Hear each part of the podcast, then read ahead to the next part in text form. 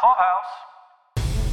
Welcome to the True Crime TV podcast, where our hosts cover a variety of these shows, sometimes just one episode, sometimes the whole season. Join us as we get to the bottom of the case together. This is Stef, This is Sheila. This is Colleen. and welcome back to the Pod Clubhouse's coverage of The Thing About Pam. This is episode four we're talking about today, um, titled She's a Loving Daughter. Welcome back, ladies. Hey. Oh my gosh. What a good episode. I loved it. Yeah, this was a good one. Yeah. You guys kept telling me, just wait, just wait. And like, seriously? I know, Like, and? I've And I've then been the next few minutes, what? And then the next. I've been really careful, like not to go ahead because I Yeah. like because we have screeners, right? So like we get to watch these episodes obviously ahead of time because we're saying, "Hey, happy Saturday!" You're listening on a Tuesday or a Wednesday, Mhm. um, and so we have the luxury of going ahead for most of these, and I, I try not to because I don't want to accidentally say something Yeah. in like today's episode where it actually something happens in happens like next, time, week's yeah. episode. So, you know, these become like a little bit of a, a revelation. But like I said, like Colleen and, and I know the backstory. So it's just like, Mhm. it's like, okay, Stef, what'd you think? I know, and I still have, I've been strong, and I still haven't Googled, you know, There you like what go. happened. there was several moments for me in this episode that were just crazy, so I can't wait to talk about them. But I thought it was interesting how this episode was very much mother and daughter themed. It really was. And it felt like the trial of Russ was just sort of like eh, part of the episode, you know? it was like sprinkled in in Yeah. between these little vignettes about Pam and her mom and Pam and her daughter. Yeah. It was disconcerting to watch. I mean, I don't get I me wrong. Like I'm going to back up. I love origin stories. I I mean, like I have a Ted Lasso quote that I say a lot. It's like, boy, I love meeting people's moms. It's like reading an instruction manual as to why they're nuts. Yeah, right. but you know there was so many things about this episode like and just watching the dynamic between these women that just left me in such a gross place I know. Yeah. Some of it was legitimately hard to watch. Yeah. yeah It's really messed up. It's always interesting to see like where people come from and sort of their origins and you going back all the way to 1977 and just seeing Mhm. these dynamics was just interesting but it was also really difficult and it's just like and I, I like what you said stef yeah this was definitely like the mother-daughter episode russ's trial was sort of the inter in the interlude Yeah. in between It's these like, oh, and this happened. right But it was a really interesting sort of topic, and that comes up a lot. I think of that whole nature versus nurture, you know, and and Yes. the narrator was talking about that a lot of like, there's so only so much biology can do, but then the way that these women treated each other, I mean, that has to have a lot to do with how effed up their relationship. hmm oh my god. Okay, and then the end, I was like, oh my god. So, ah. Oh, Craziness. And that's setting us up for the last few episodes. 'Cause There's only two episodes left. oh my yes gosh, i know and this one crazy. this one was just I, I told you at the beginning of this i warned you that this was all going to just be bonkers bananas and you know and true unfortunately yeah, I have a lot of questions and a lot of like, what is happening? But yeah, like you said, I enjoy seeing an origin story and seeing sort of the past, and it kind of gives you like the tiniest smidge of sympathy for Pam, like for like a Yeah. second. I mean, it, it, it does humanize her to an extent, Yeah. and you kind of understand maybe not how she ended up where she was, but that she was not going to end up anywhere good, essentially. Yeah, Right. But you're right. Yeah. and finding out like where her motivations come from especially Mhm. around money like that was the heavy theme between the Mhm. dynamic between these mothers and daughters you know it was funny that you said like it- this humanizes pam a little bit I was feeling sympathy for her, like with her mom, especially when her mom was trying to embarrass her in front of her friends at the prom. Yeah. You know, talking about her not being smart enough for college and, you know, she's sneaky and just, you know, these are things that a mother does not say about their kid or should not say about Should their not, kid. yeah. Right. You might think it Mhm. sometimes, especially in the moment when they're being like a little, you know, mm, but you don't say that kind of stuff, right? No. But then I felt bad for Pam up until the second when she put her daughter's wet underwear on her Yeah. head. Oh And my then I was like, you- Bitch. Right. yeah. Like, and That then just turned my stomach. Then the whole conversation with the daughter about, do you have any money, little girl? I'm like, you're six. Like, Oh my gosh. like how do you mm, how do you do that? Like, how do you? I, I don't even have words. Like, I'm getting so mad just sitting You're here. like. I, I'm just growling because it's just like you don't do that to a little kid, and now you're just setting the stage for this kid to be as effed up as you are. It's like this perpetual cycle of horridness. And then the scene at the auction when the daughter's trying to buy the Ugh, house and Pam like buys it out from under her. You're like, oh god. like, Like, why the girl. did she? It's like the motivation is just to be hateful. Yeah, Mhm. just to be a, a nuisance. Well, just I think to re- retain control. Like she Yeah. feels like she's the one in control, and she's the one who says whether her daughter can do whatever she's doing. Yeah, and even like in the restaurant, the conversation with the birthday cake and just Yeah. talking about her, like, you know, doesn't want you to get into trouble because, you know, Yeah, you don't really know know the the game. Right. yeah. it's so funny that we're getting the inflection. I have to have things your problem. It, yeah. So it was painful to watch, but it was also kind of interesting to see. It also broke my heart to see how hateful the grandma is to Sarah. Yeah. Yeah. Like, what? That is really hard to stomach. Like, it's never the kid's fault of how they come into this Mm. world. Don't take it out on the kid. The kid didn't do anything. I want to know what what's wrong with with Mr. Gunderson that you know she's got such a Yeah, like, jeez. like a horrid sense about him. Like you married a Gunderson. I'm with Mark now. Mark, Mark, Mark, Mark. Mark. Yeah, I want to go back to the topic about Pam and the money and, and why this is Mhm. like such a motivator for her and the, The money motion? The money motion? No, I just mean her and her pet. The money motion. She's like, no, Moni. Mooney motion. Mooney. like the mom, uh, the grandma constantly talking about how I'm going to cut you out of my will and you're going to be, you know, I'm not going to leave you with anything. And then it's just bizarre why that is the center of their relationship. Is it because they don't have money to begin with? You know, it's not okay for Pam to run out of milk because she's a bad mom, but for But her Shir- mom to do Shirley it, can slug down the uh, the gin and tonics. yeah. Well, we were poor, you know, so that's okay. I think it all is control. The mom is trying to control Pam by Mm. saying, "Oh, I'll, you know, write you out of the will or you're back in the will or the daughter's in the will in your place." Like she doesn't have control anymore, so that's the only thing she has is money. And Pam is also making the daughter pay for the appetizer or whatever at the birthday dinner. Like they're all Yeah, just like right. trying to Nickel and control each other and the money is the way that they're doing it. That's a good point. Yeah. And it's interesting too because like when Keith Morrison was narrating this and he said that you know Pam's not in control of her story, that notion of control comes back again because Mhm. she's now publicly been outed, shamed, uh, you know, however Yeah, you want to, you know, expose. I think that's really like where I was going for that because Joel was seen on Dateline and she was, um, you know, she was really upset by what she saw. And then like the next, very next scene is where the mom is telling her again that I'm going to cut you out. So it's, we heard it twice in this Mhm. episode, right? That she's going to be cut out of the will 40 years apart from like the time of the prom. And I'm sorry, but at a prom, 17, 18 years old, who's thinking about a will at that point? Like I, I mean, I had knowledge about a will was, but like, you know, it didn't really. I- Certainly wasn't top of the mind for things you were It's like, go have another drink, mom. But yeah, I guess when Pam's in her 50s and she's being told that again, she was just like shaking with rage in that moment where I was just like, oh. So now the practical part of me took that whole like scene apart and I was just like, well, if she's got control over the mom and she pays for the care facility, mom has no money to go to a lawyer to have her will changed. So I was like, practically, I'm like, that's really never going to happen.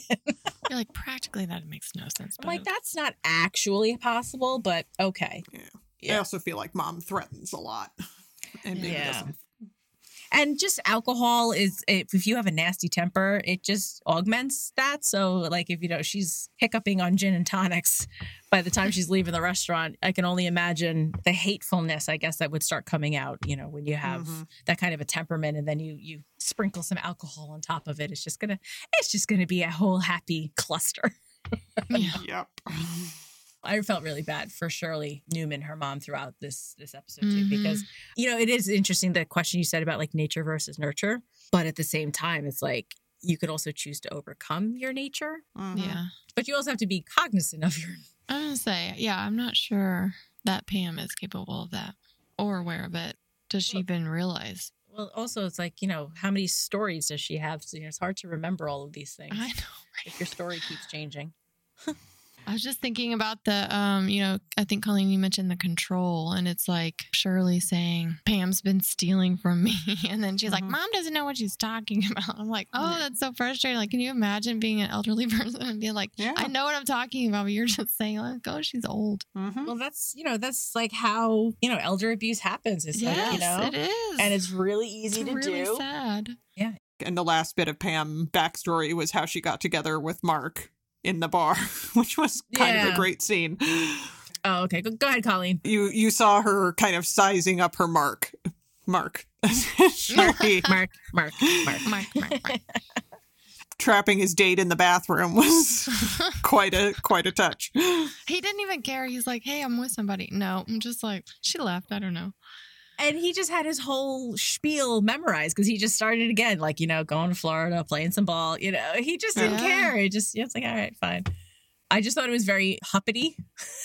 it was a very huppity way to do it. It was very clever. She was just, yeah, she was just clever in how she she orchestrated that. She just set her sights and So was her her whole motivation to get away from her mom?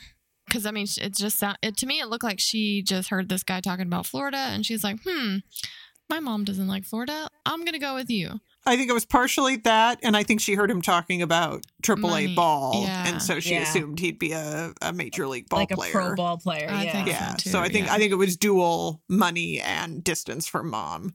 Okay, Right. Yeah. Because I thought that was a weird thing for her to bring up that like the humidity frazzles Mm. her mom's hair. I'm like, listen, if I'm picking up a dude in a bar, the last person I'm talking about is my mom. my mom. He's probably like, okay, that's Okay. random, but sure. Yeah, I mean, that's another level of her being so calculated, just deciding that Mark is going to be with her now. But if you want to put like side by side some of the things that like we've seen about Pam, you can see now this timeline and the escalation of things that she's done throughout her life in terms of Mhm. being underhanded. And I- I thought this was a good time to bring all of Pam's backstory in because now Mm-hmm. With the Russ wrongful conviction and now his retrial happening this time around. And again, it comes back to that dynamic of like generational abuse and like, you know, where do you go with it? Do you nurture it? Do you rail against it? And she, you know, she leaned into that whole abusive nature. And then you can just see how she's escalating the different activities throughout her life. So, you know, she started out by defying her mom at prom, getting pregnant, right? So that didn't go out very well for her but then the escalation of being so sneaky and underhanded with snagging Mark. Is it a straight line to murder? I don't necessarily know, but uh, I just think it was a very interesting way to bring in her nature into this. Yeah. That's into true. this. Yeah. It definitely Um, shows that she's exceptionally calculating in the way that she sort of deals with everyone in her life. It's all what can you do for me or what can I extract from you? Yeah, like what can I gain from this transaction? It all feels You're very right. transactional. hmm So it seems like there were two main themes to this episode. There was all of the Pam and her backstory, and then there was Russ and his retrial. So what did you think about all that? There was a lot that happened in this episode.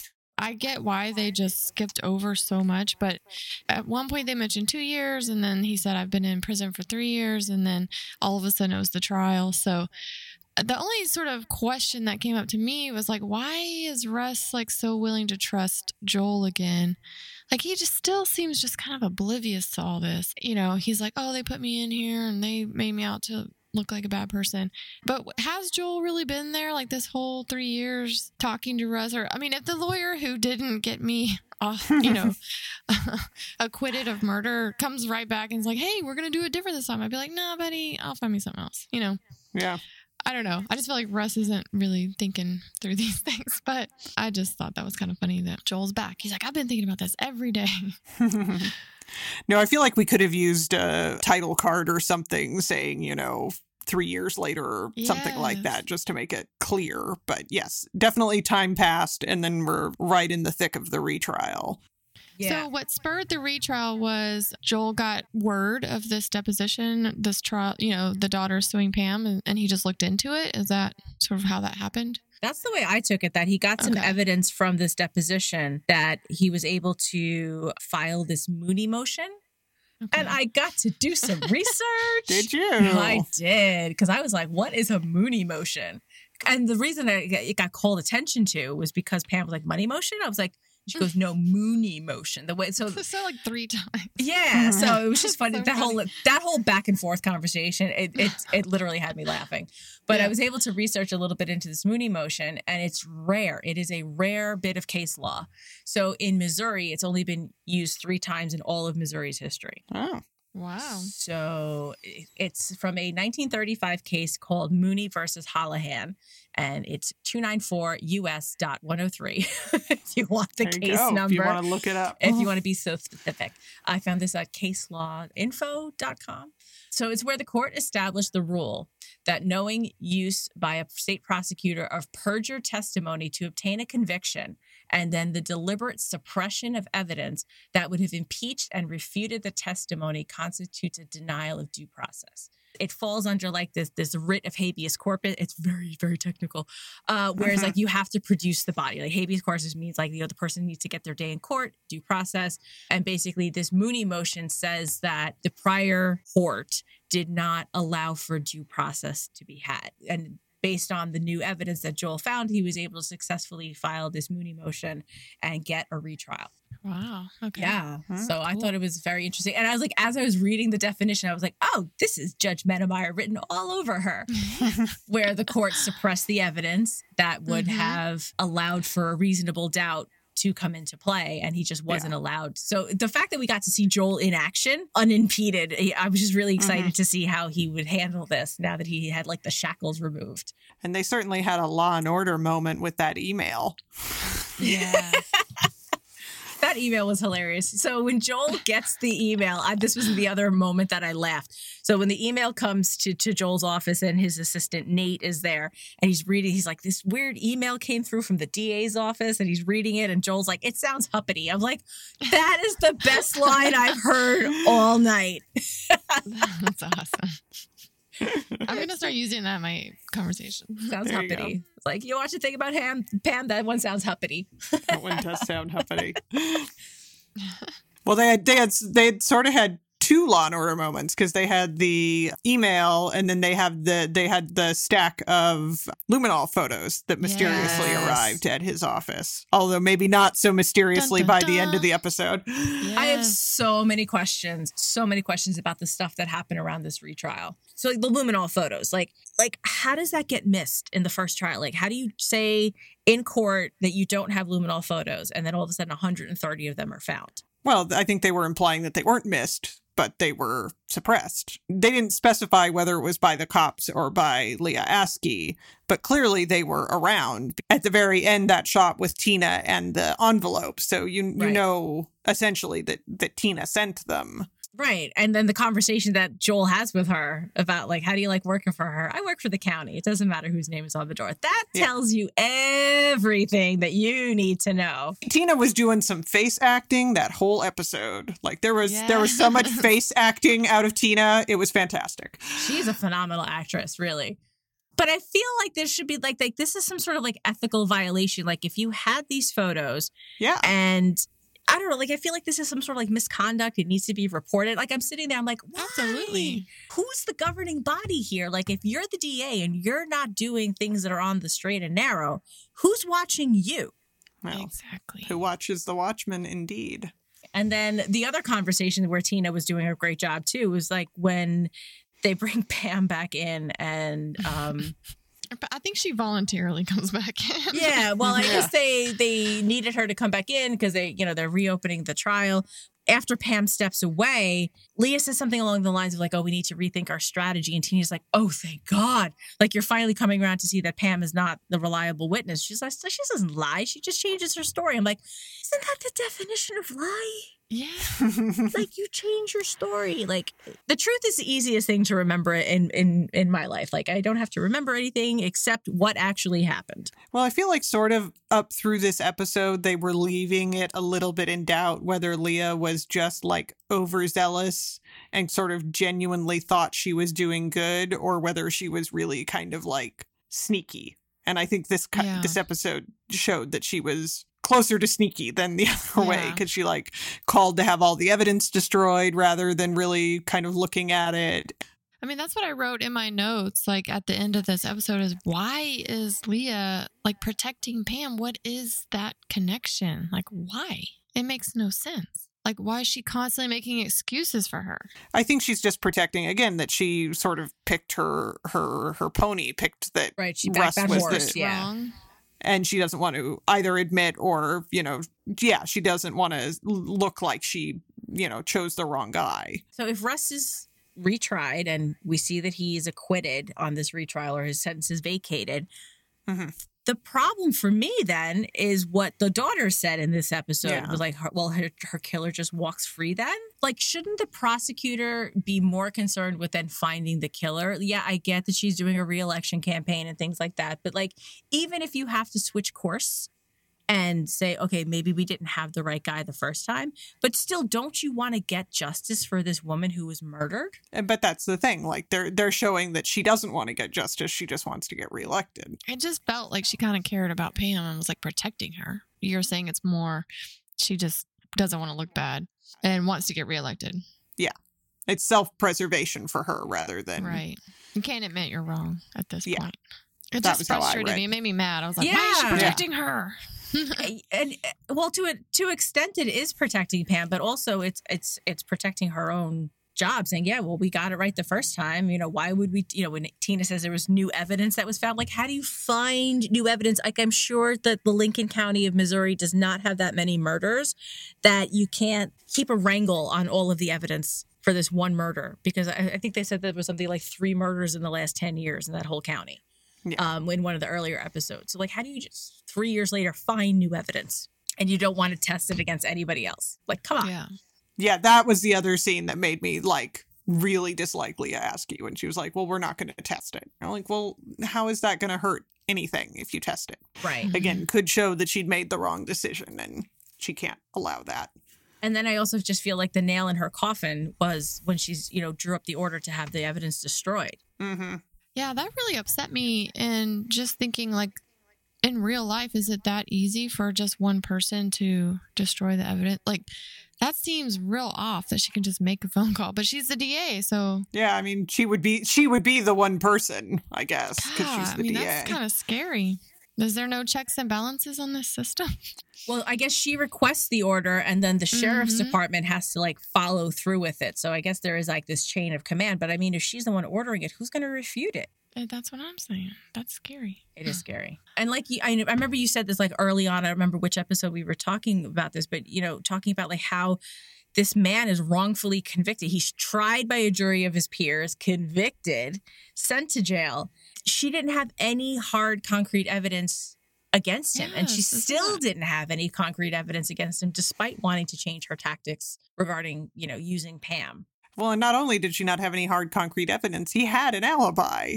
And, Right. like, Yeah. it was like four people. It wasn't even like, oh, his best buddy says he's home or his wife says he's home. It's like four different people. So And like one of them is like the guy's wife, who's like, you know, probably like, oh man, these guys are in my basement every Tuesday night.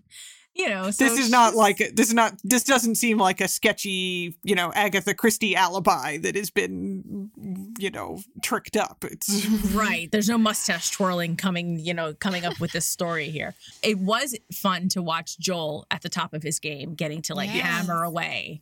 It's like he finally got his chance to ask the questions he needed to ask, and it's like clear. Well, it was finally like a real trial for him. Yes, exactly. Yeah. as opposed to this, you know, gag order that he had the last time out. So Pam is like all set to testify, but Leah at the last minute even is hesitating in the courtroom. Call her. Why do you think that she rested without involving Pam? I think it goes back to that scene where Pam sort of voluntarily shows up to give more information and she's talking about the how Betsy's in love with her. It I think it left a question in Leah's mind of like, okay, something this lady is unpredictable as to what she's going to say. Yeah. I think it was smart on both their parts not to diffuse the truth with like anything that could come out of this woman's mouth. Right. Like you don't have That's like as risk. as a lawyer, like when you go into trial, like you know the answers to all the questions that you're asking for the most part. Like you go in prepared Yeah, to that you there's should Yes. anyway. Right, you should. Like there should be no curveballs. So I think that's a good point that you raised that she doesn't know what's going to come out of Pam's mouth because she She's doesn't lie. her She just changes her story, right? Like Yeah. That's not lying. Because she has a head injury or a back injury or all the other random reason. Menopause, right?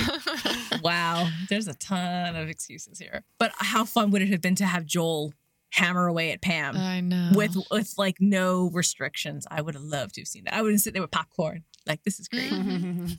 Okay, so Stef, because you brought it up and it was a thing that I wanted to talk about, can we talk Yes, about how wanna Pam? talk about this. Yeah, so Pam comes back into the police station and she has this news story that she wants to tell about Betsy. What was your take on on Pam's revelation about Betsy and her being what was the word that she used? Muff thumpers. I believe that. I believe that was it. I was like, wait, what did I just hear? Like, are they allowed to say What? that? Like, are they allowed to say that on NBC? I don't know. We'll find out.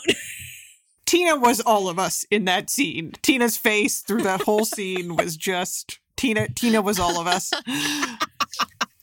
as we're going through these episodes, you know, we've been talking about how I'm the one who doesn't know what's happening, and you guys keep saying like, "Just wait, just wait." I literally thought this was the "just wait" you guys are talking about. Oh no, there's more. But I There's mean, more. But wait, there's more. like when this scene came up pretty, you know, early on in the episode or or the middle of the episode, I literally was like, "What?" Like, I mean, how, how, how, how is this part of the story? It's just so funny. And then when she said, "We're not lesbians. We're just, you know, involved sexually," and then she goes down, "We were playing softball in the basement." I'm, like, I'm dying at this point. I'm losing it. Like this is ridiculous. And I just loved that they cut to the two of them wear like uh, wearing softball jerseys. That just made me laugh. Yes, Oh but, my but. Tina's face throughout that entire exchange was just it was gold. Like that camera angle needed to be on Tina the entire time because she was like you said, Colleen, she was just all of us in that moment because we're just like, wait, what? What is happening? That's so funny. Well, and it it literally cracked me up that she was like, you know, uh, well, I love men, and you know, I watch Magic Mike. And, you know, as if that justifies you being in love with men. It was so funny. Well, that that's your validity for being straight versus not, It's right? Magic Mike. Apparently, that's the test for hetero women. Well, I mean, just the fact that Russ comes downstairs eating a bucket of chicken. It's like how like stereotypical like like male chauvinist. Like you just like this like slobbering man coming down the stairs eating chicken, chicken's falling out of his mouth, and he's calling him a bunch of muff thumpers. Just the fact that Pam brings this up now Yeah. is questionable. And I know that like, she was trying to couch it by saying, you know, like I didn't want to embarrass Betsy. She's I'm a private person, all the rest of that. But at the same time, like I think bringing it in this moment is the the domino tilt that, that gets Leah to get Yes, away from Pam. Like I think that it's just like so outlandish, and she was just like, I can't bring this into a court. Like I can't, as, as crazy as it is, like it doesn't necessarily help anyone's case at this No. point to bring it up now because it's just like, well, why wasn't this introduced as evidence in the first trial? Well, I'm a private person is not really a good indicator of of why it should have been left out. And they already had enough character assassinations on Russ. Yeah. They didn't have it. They still don't have any good evidence against him. I think Leah was smart in saying that, like, you know, we need to rethink our strategy on Pam, but it was not the way that Tina thought it was, and the rest of us, you know, Mhm. common sense loving people. Would would, uh, would necessarily have have thought it to be the comedic relief I think that this episode needed Yes. because it was a lot. It was a lot. I mean, the fact that like Russ, his conviction was overturned, I was like, yes, because you. The worst thing is to have somebody rotting in jail who did not do the crime that they are now convicted of. Like, so the fact that like justice was served for him, but it also just leaves this big like question mark. Like, okay, well, if you're destroying the evidence, then you're basically going to allow Betsy's killer to just live out there uncontested. So while it was funny at the same time, I was it just it brought me down a line where I was just like, this got dark real fast yeah. Mhm. right after it. I'm, I'm hoping we'll get more information on this in the next few episodes, but uh, it looks sort of like now that Pam is just like no one is going to be accountable for Betsy's murder. Like Pam is not going to be on trial for this. I think Joel's the only one, you know, he's sort of coming up with the evidence and, and saying, you know, the email isn't didn't come from Betsy, but I don't know. Like it looks like she's just going to get away with this. Well, there are still two more episodes, and we end on a heck of a cliffhanger with this one. I know. Yes. But Joel also brings up a lot of information that should somebody want to go after Pam, there's enough of a door open for someone to do that. I- I really liked how his forensics expert brought in the email that was found. Like, so this new email, the Huppity email that Joel references, that um, was uh, what Betsy had said, the email that I guess got overlooked way back when about Mhm. Russ, you know, holding this pillow over Betsy's face that Pam talked about in the the interview the police were having with Mark.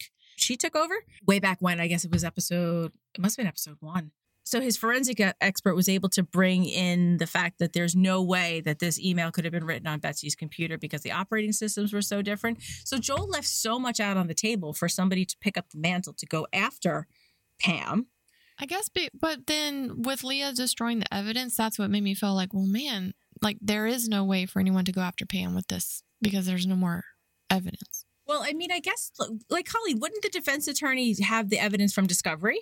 Um, Wouldn't he have a copy of it? Like, does that He would ma- have a copy, I guess. does but it I'm have not to sure be the original? That's the thing. Yeah, he might. Yeah, he might not have the original like. Right, Objects. states like yeah, like the state's evidence of the forensic Yeah. analysis of the Yeah. blood on the murder Yeah. slippers. I just Yeah, want to say because then you wouldn't be able to re. You wouldn't be able to retest anything. That's Right, that's the what Makes problem. me feel like frustrated. I'm like, dang, like she just got away with this.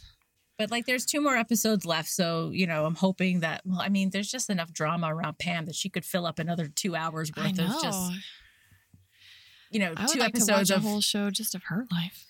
And it's so funny because like, as much as we've talked about Pam. Like it's the thing about Pam, but it's all these other things that happen like around her. Like she's not actually Mhm. doing a ton of this stuff. Like it's all the stuff that's sort of like happening from like the ripple effect that she's creating. So there's Dateline is coming into the the picture here a little bit more in this episode. And I kind of liked Mhm. how the fact that like Dateline is becoming its own little like entity in the show Mhm. as much as like Yes, you know we've got It's a Keith character. Right. Yes. Like we've got Keith doing the narration, and that's great. But I just liked how Dateline is becoming a part of, like you said, Colleen, like, like it's becoming its own character. I have questions about, like, why would somebody want to go on Dateline? Like, if you've had this horrible tragedy happen to your family, why would you want to go on national television and talk about it? Like, is there some sort of compensation? I don't know. I don't think so. I would assume you would want to like tell about your loved one if you were, you know, a relative of the victim or whatever. And from having watched a lot of Dateline, I think a lot of the accused think they're smart enough that they can, you know, snow people. So that's why they agree to interviews. I felt so bad for Janet, for Betsy's mom, doing this. yeah. But at the same time, I'm like, I'm a little confused as to how Janet could believe that Russ killed Betsy, someone in her family, right? Like he's part Yeah. of her family, but not Pam, someone who's like inserted herself into the family dynamic and has benefited financially. Still, three years later, the daughters are now suing her for the money that her mother, you know, entailed for that for them. Well, I think it just speaks to Pam's ability to like ingratiate herself. Betsy's mom says to the interview, "Well, well, Pam was there for all of us."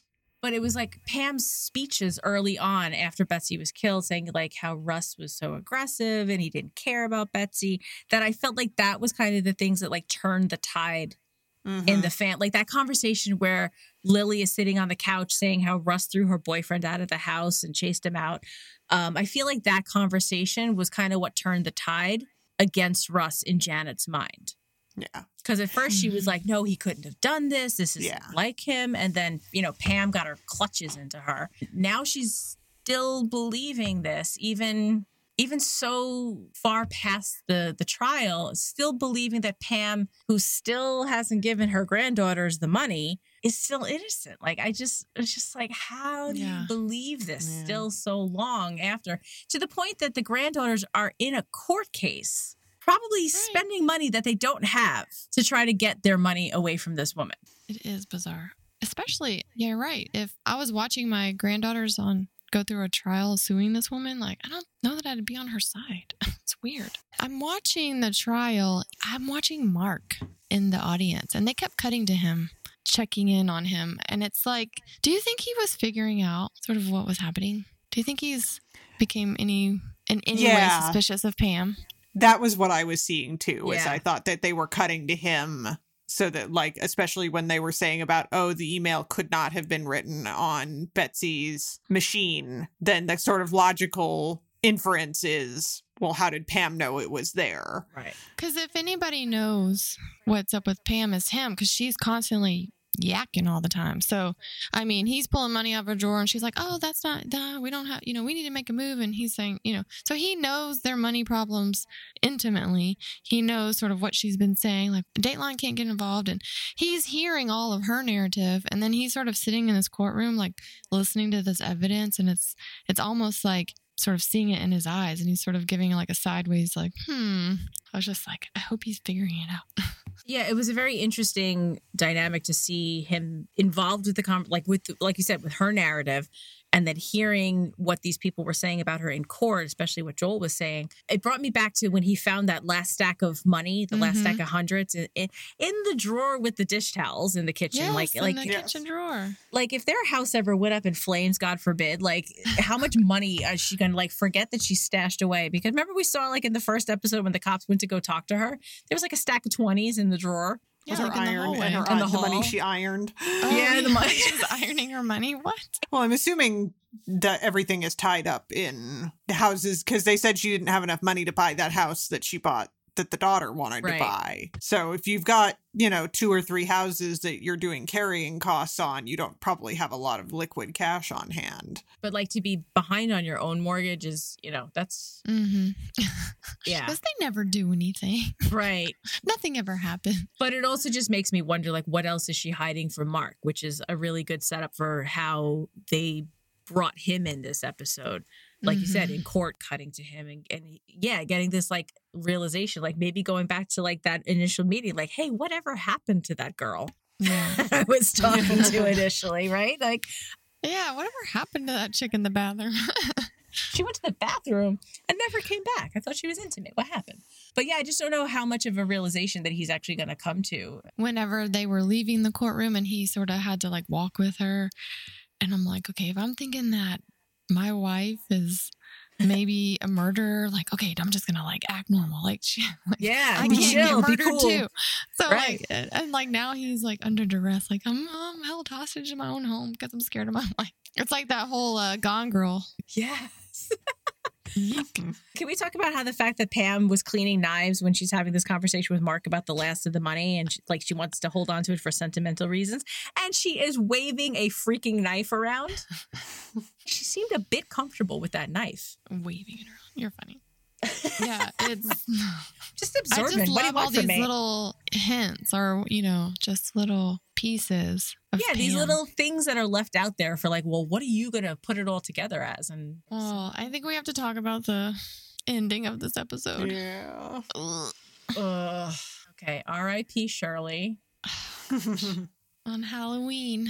So th- what I noticed in the timeline was she'd seen Dateline.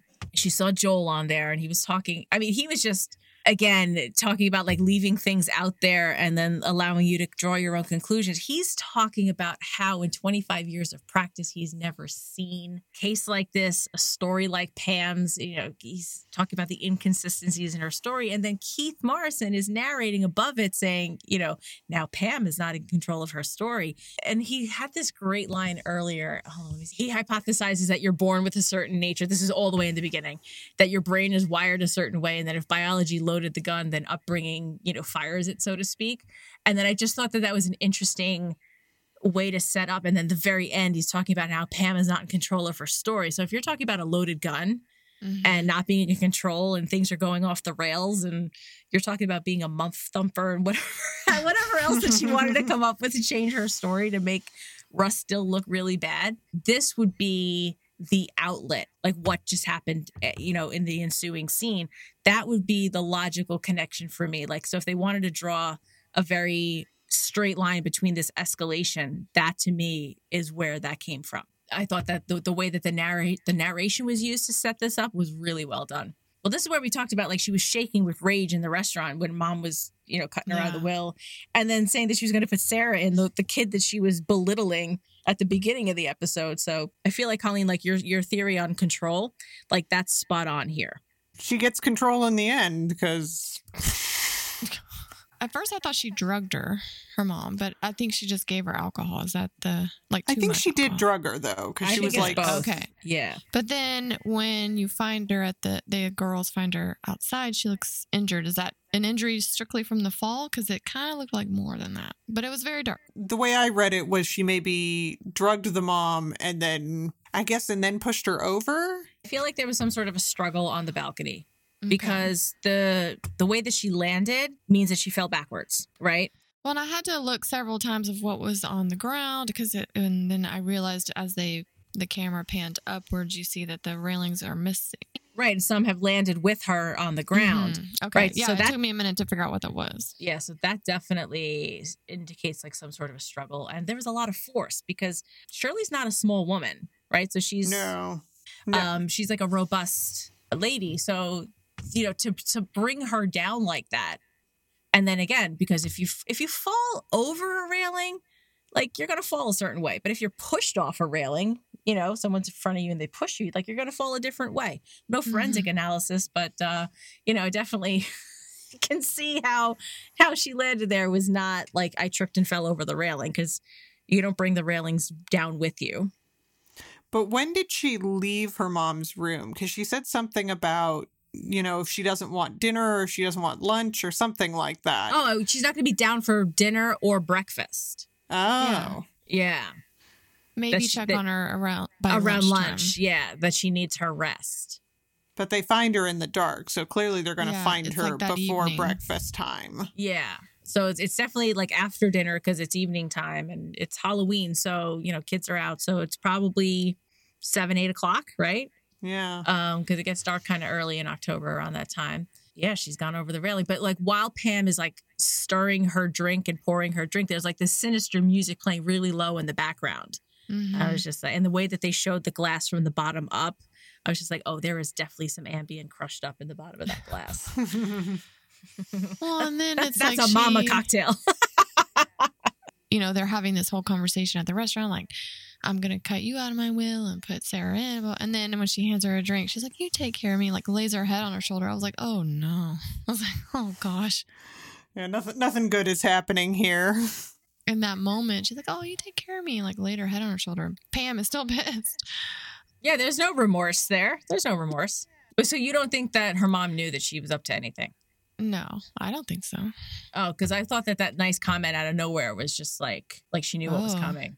I thought mom thinks she has Pam under her thumb still. I don't know. I, I took it. I took it in a dark di- direction. Well, I thought because she laid her head on her shoulder that she was like, "Oh, you take care of me," like a like a momentary caring, but for her daughter, you know, like, "Oh, Yeah. thank you." Yeah, I I was just I, I don't know. Maybe this is like cynical Sheila rearing her head again. Here you come again. Yep, Sheila. uh, she's back. There's been no sort of affection shown between any of the women. Let's put it that way. Like her mom and Pam, or Pam and Sarah. It's only with Travis is there any kind of affection.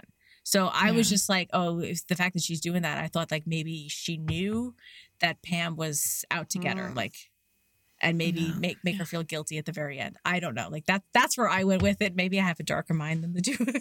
I, I don't know. Did you guys notice the book that Pam was reading while she was waiting for her turn to testify? It was called titled "The Eleventh Victim" by Nancy, It was a Grace. Nancy Grace book. I did Mhm. notice that. hmm Oh, and that's it's like hilarious. about a, a trial, someone being persecuted for a violent crime. well, just Nancy Grace. I roll. I thought that was a good touch. yes. So we have the title of the next episode, and it airs on April 5th. And it says that she is not who you think she is. Mm. Ooh. And that is episode five. And then the last one is on April 12th, and that will be the finale. I will not tell you what the name of that one is. I, I'm excited to see she's not who you think she is. Well, that's just been her all along, hasn't And it? exactly, yeah. That's just now maybe everyone else is coming around to into that. this hole. We're, we're waiting on some Pam comeuppance here. Yes. That sounds huppity. Pam sound comeuppance? Sorry, that's gonna have to like work its way out of my vocabulary. No, I think it needs to stay. I think this is here to stay for a while because like something sounds a little sus to be like, oh, that sounds huppity. nice. I just can't wait for somebody to be like, huppity? I'm like, oh, you don't does know. that mean? You don't know. like, oh, you don't know? Where have you been? I can't tell you how many people I've told to watch this show, and like a couple of people have gotten back to me. They're like, "WTF?" I'm like, "Oh I wait, know. there's more." Oh wait, there's more. Oh my gosh, I cannot wait. How did they send him to jail? I'm like, "Yep." Oh my gosh. Yep, yep, yep. Well, I'm excited to see what happens next. I have no idea what- what's coming. Before we sign off, so is this meant to be Pam after her expensive facelift? That was also I also had that thought. Her face looked very similar. So It, it did. So I'm not sure if she actually got it, but again, that would be that would lend itself to my question from earlier. Like, if they flip houses, where is all their money? Because they should have at least enough to cover their mortgage at some point to catch up. I don't know the going rate for facelifts, but I know that they're not covered by insurance, so it's all out of pocket. Uh, but if you've burned through $150,000 in three years or whatever a stack of hundreds is, I'm sorry, I'm not that rich, so I don't know what a stack, maybe $1,000. Maybe- Feels like a thousand. Does that sound right? Mhm. sure. Maybe a thousand. Okay. Mhm. So if you've spent one hundred forty nine thousand dollars in three years, what have you spent your money on? A facelift. A No, the timeline's a little fuzzy, so I don't know if she's gotten her Mhm. facelift or not. Yeah, because I was looking for like a change in the prosthetics and stuff like that, but I, I did feel like her nose was straightened out a little bit because like in prior in prior, prior I'm making up words here in prior scenes, like her nose has kind of looked a little shifted, so it looked a little straighter to me. So I don't know, maybe she didn't get her facelift and it just didn't didn't take very well. I'm so I'm so mean. don't say I'm funny. I'm mean. That's me being nice. No, I'm just kidding. yeah, that that is me being nice because I was really cynical earlier. Mhm. There was no yeah, no at the teaser. there was no teaser at the end of this episode Yeah. because because like I said, when we see the screeners, we don't see we don't see credits. We don't we don't know who these people are. Yeah, we don't get all the Until- credits, which is And IMDb is really late with updating like who's in it. Like so Shirley Neumann, her mom, wasn't actually listed in IMDb until after the second episode aired.